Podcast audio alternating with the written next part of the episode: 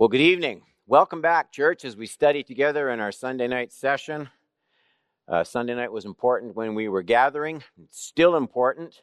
Nice to come and center our thoughts around a new series that we're going to start tonight repentance. Knowing, desiring it is good, and uh, knowing how is even better. So that's what I want to look at tonight the kind of changes that truly repentant people make. There's just one big idea tonight. What I want to do is just sort of um, paint the background of what I want to study tonight. And then next week we'll be in the same passage next Sunday night, and there'll be specific points, maybe three or four points. Tonight, I don't have three or four points. I have one big idea that I want to kind of paint. It's tricky when you go into the Gospels. We're going to be in Luke chapter 3.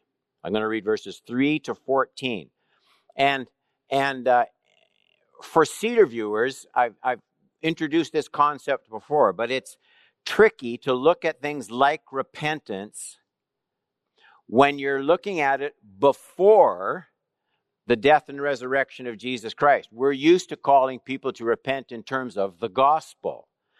But John the Baptist is here Jesus hasn't yet died. He hasn't yet risen. He hasn't yet ascended to the Father. So you're in a transition stage between the old covenant when the new hasn't fully arrived yet. You don't have the gospel fulfilled in its deepest sense. And so what we're really looking at when we look at repentance here is how, how people get ready for kingdom life.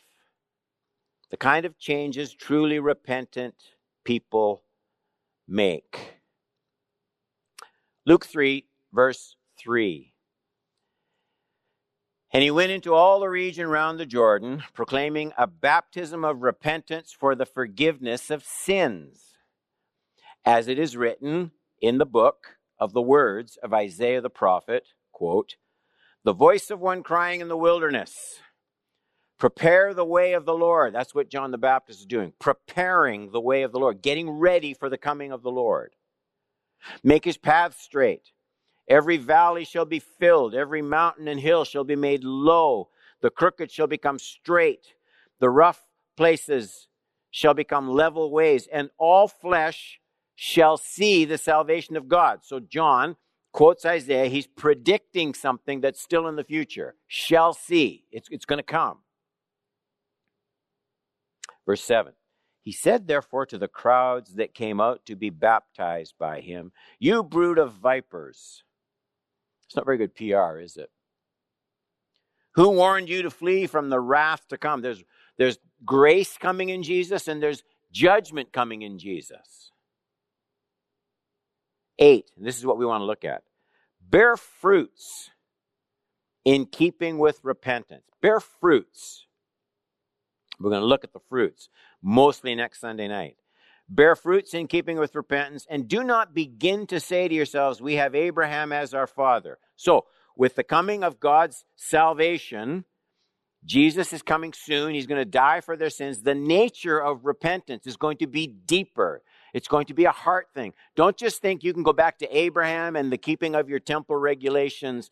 The repentance has to be deeper than that. So John, he's, he's in this tension between the, the, the old covenant and the new, and he's saying, you've got to get ready for the new covenant. For I tell you, 8, God is able from these stones to raise up children for Abraham. Even now, the axe is laid to the root of the trees. Every tree, therefore, that does not bear good fruit, okay, he said, bear fruits in keeping with repentance. Now he says, every tree that does not bear fruit is cut down and thrown into the fire.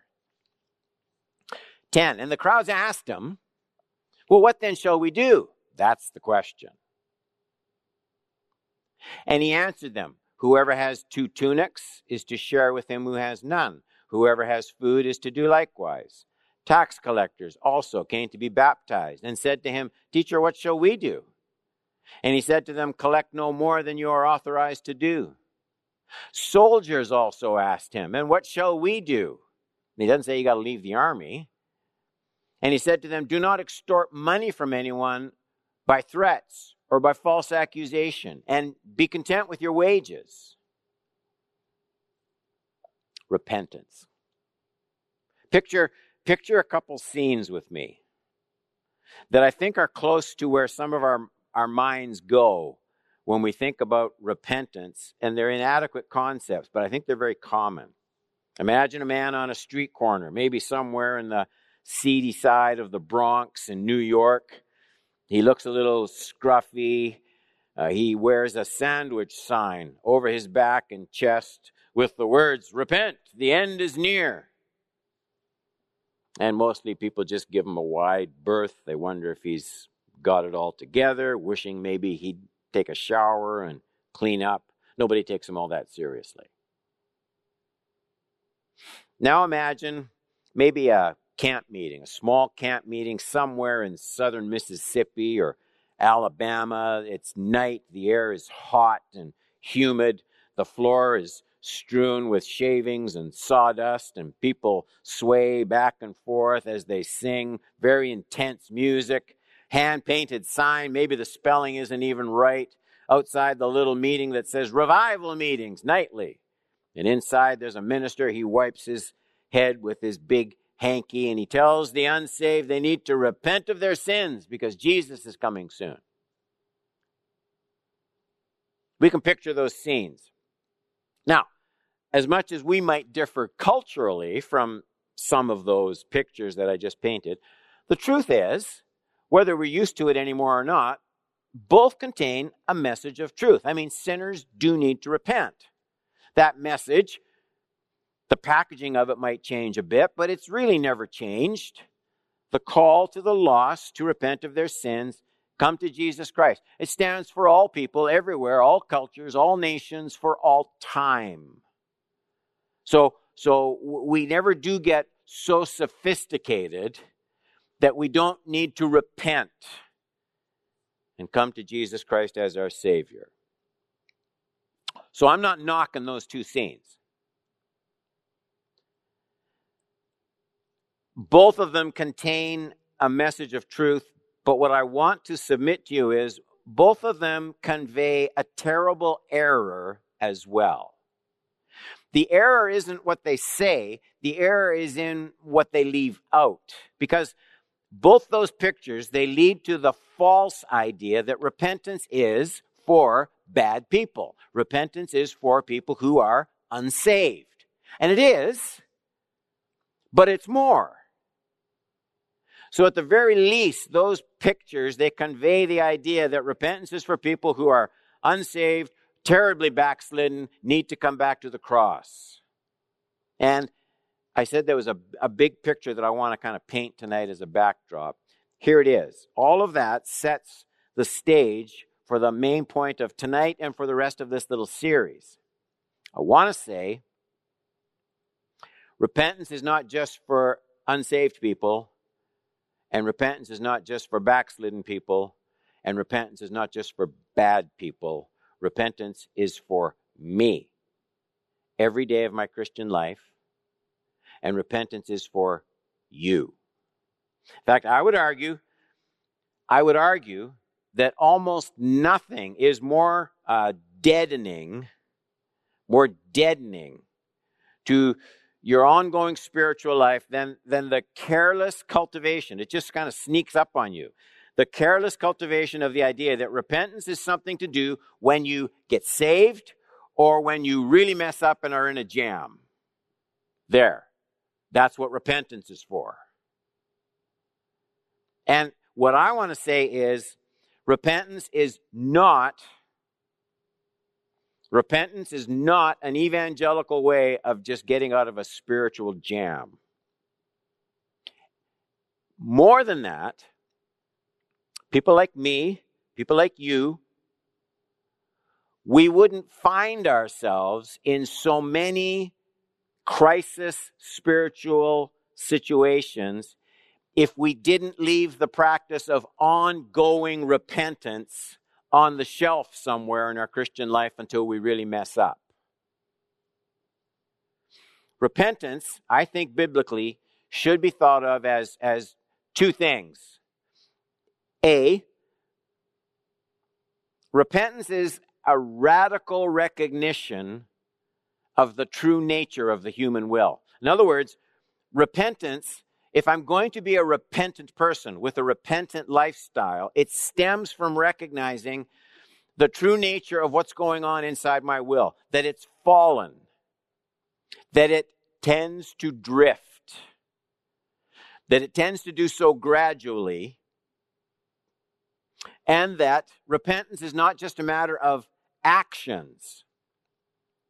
Repentance is a matter of recognizing my nature, not just my deeds, my nature. So, a radical recognition of the true nature of the human will that lies in Don Horban. That's the first thing that repentance requires.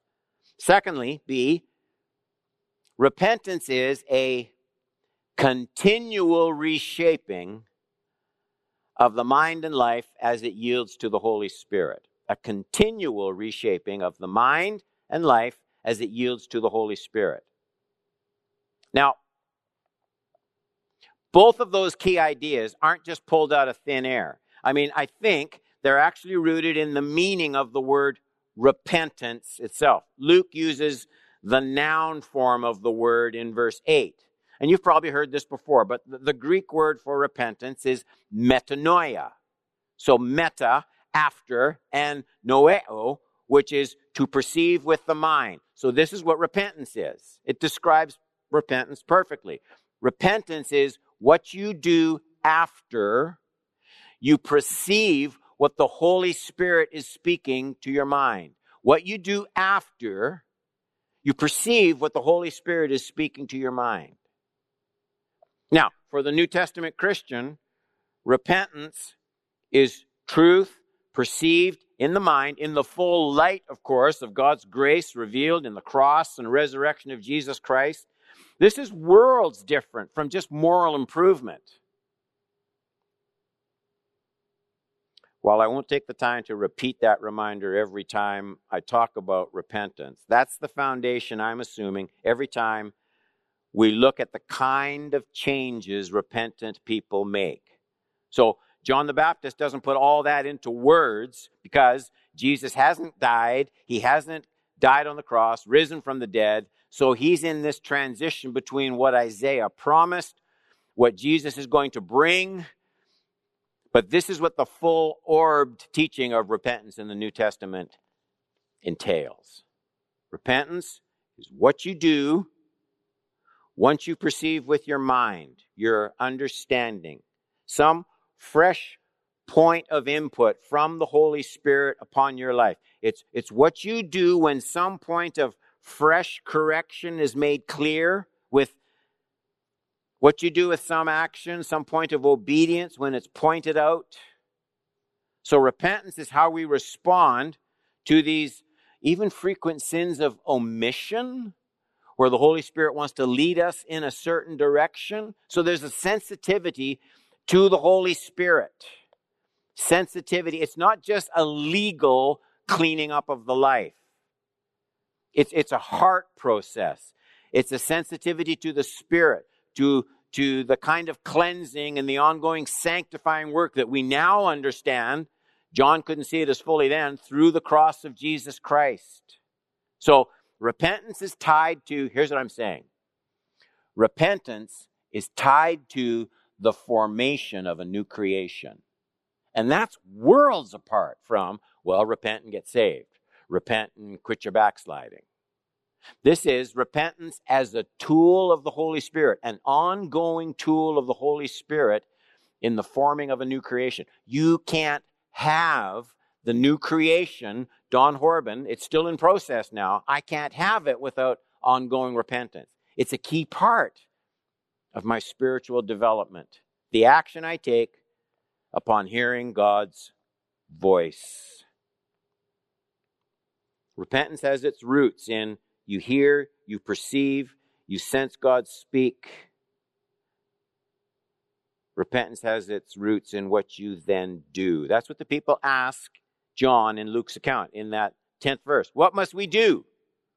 So, so they know from John's message that they need to do something. John isn't just calling them to memorize Bible verses.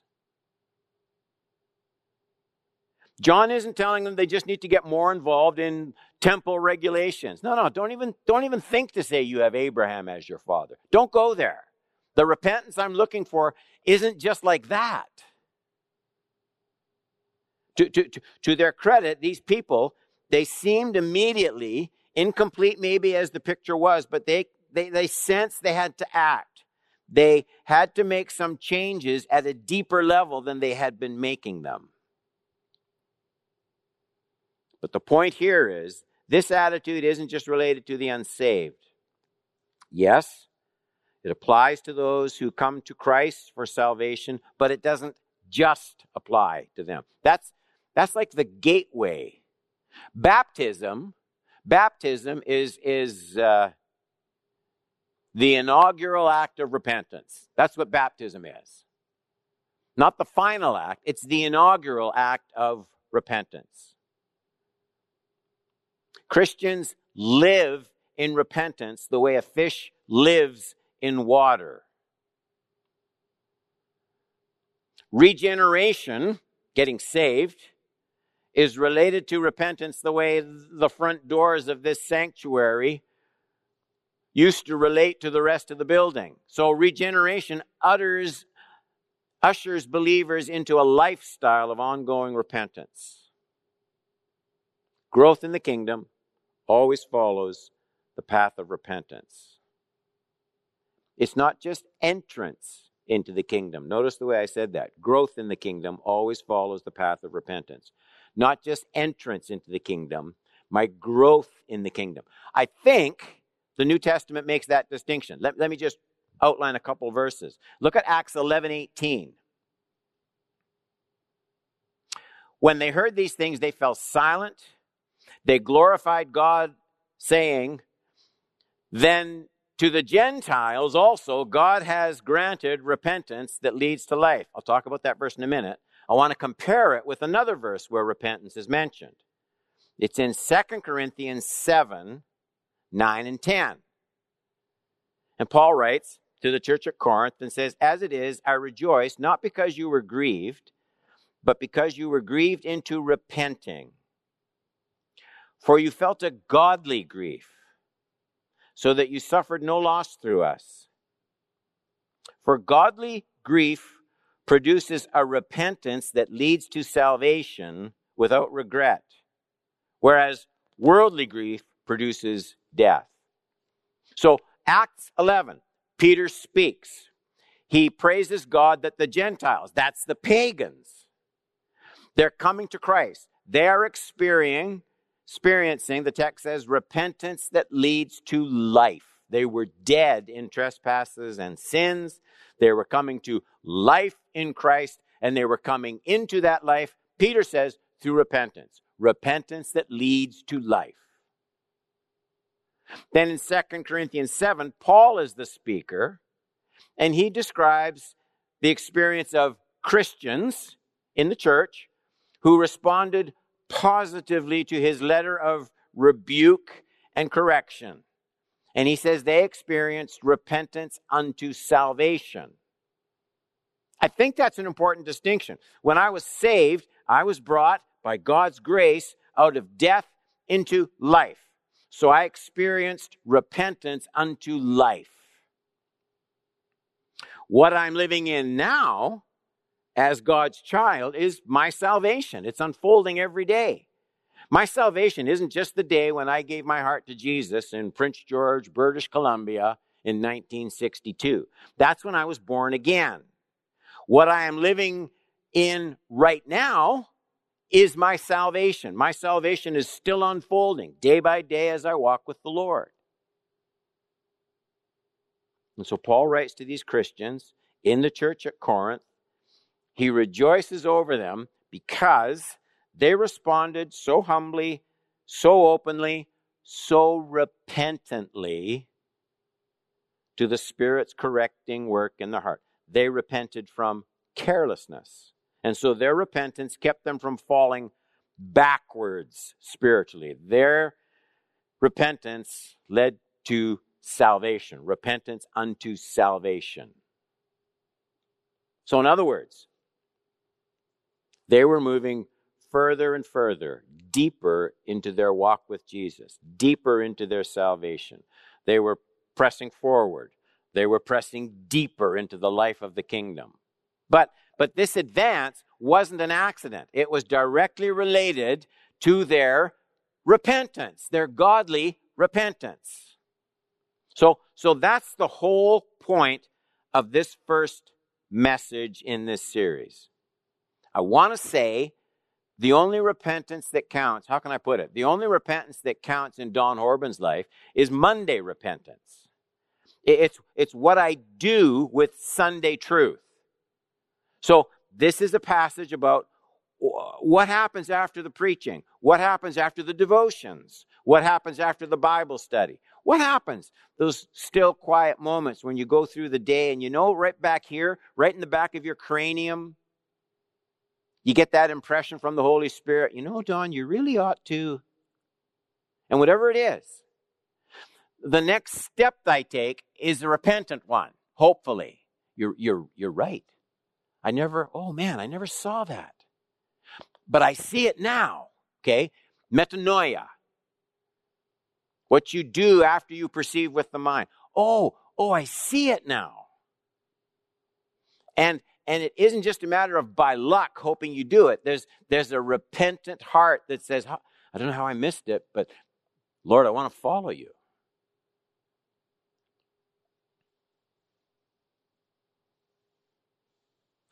It's ongoing repentance that keeps the transformation of my life by the Word and Spirit of God.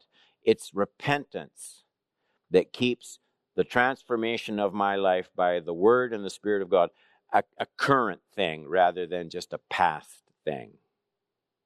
This is how my life is pruned.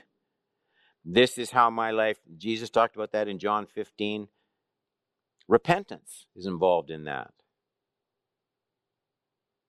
So, Luke, in our text, he shows us very clearly the kind of changes that repentant people make. What does Monday repentance look like? And specifically, next week, we'll look at four specific changes that repentance brings. I will never forget, I'll never forget, I was at a, a pastor's conference in a, in a large church in Van Nuys, California and there were probably 1500 pastors in the room and in a little q&a thing. Someone someone stood went to a microphone and addressed the pastor and said you know i really admire your walk with jesus your writings the songs you write. It just seems you have such a close walk with the lord. What, what's the secret to what is the secret to your spiritual life? And you could tell the pastor he, he was just embarrassed by the question and he almost didn't want to answer it. And he started going in a different direction. Then he said, You know, you know, wait a minute, wait a minute. He said, There might be one thing that's the key to everything in my life spiritually. And he wasn't saying in a bragging way, just humbly, he said, I, I think I think I repent more than a lot of people. And I never forgot that, probably 25 years ago. I never forgot that sense. Here's, here's a, a person that, that, by every measurement, walking in the Spirit, successful ministry, close to the Lord. What's the secret? You know, I think I repent more than most people. And I kind of made a mental note. I want to be that kind of person. It's what you do after you perceive what the Holy Spirit is speaking into your heart. Next Sunday night, the specific changes that repentant people make. Let's pray, church. We don't have to live with ourselves very long to recognize how, how stubborn our hearts can be after years of walking with Jesus. Uh, we're, we're tender to our own rights. We rationalize almost everything we do. We can be so unyielded. And all of those things, all of those things are just signs. They're signs of unrepentance. And so start with this message tonight. And as we move through this series, we want to be people who just repent more and more as we hear what your Holy Spirit is saying to our hearts. Bless your word to our hearts. Bless our church. You know where we are at. Guide and direct our steps. Keep us just in the, in the palm of your hand with hearts that are sensitive to your voice. In Jesus' name I pray and I thank you. Amen. God bless the church. Love one another into our prayer time.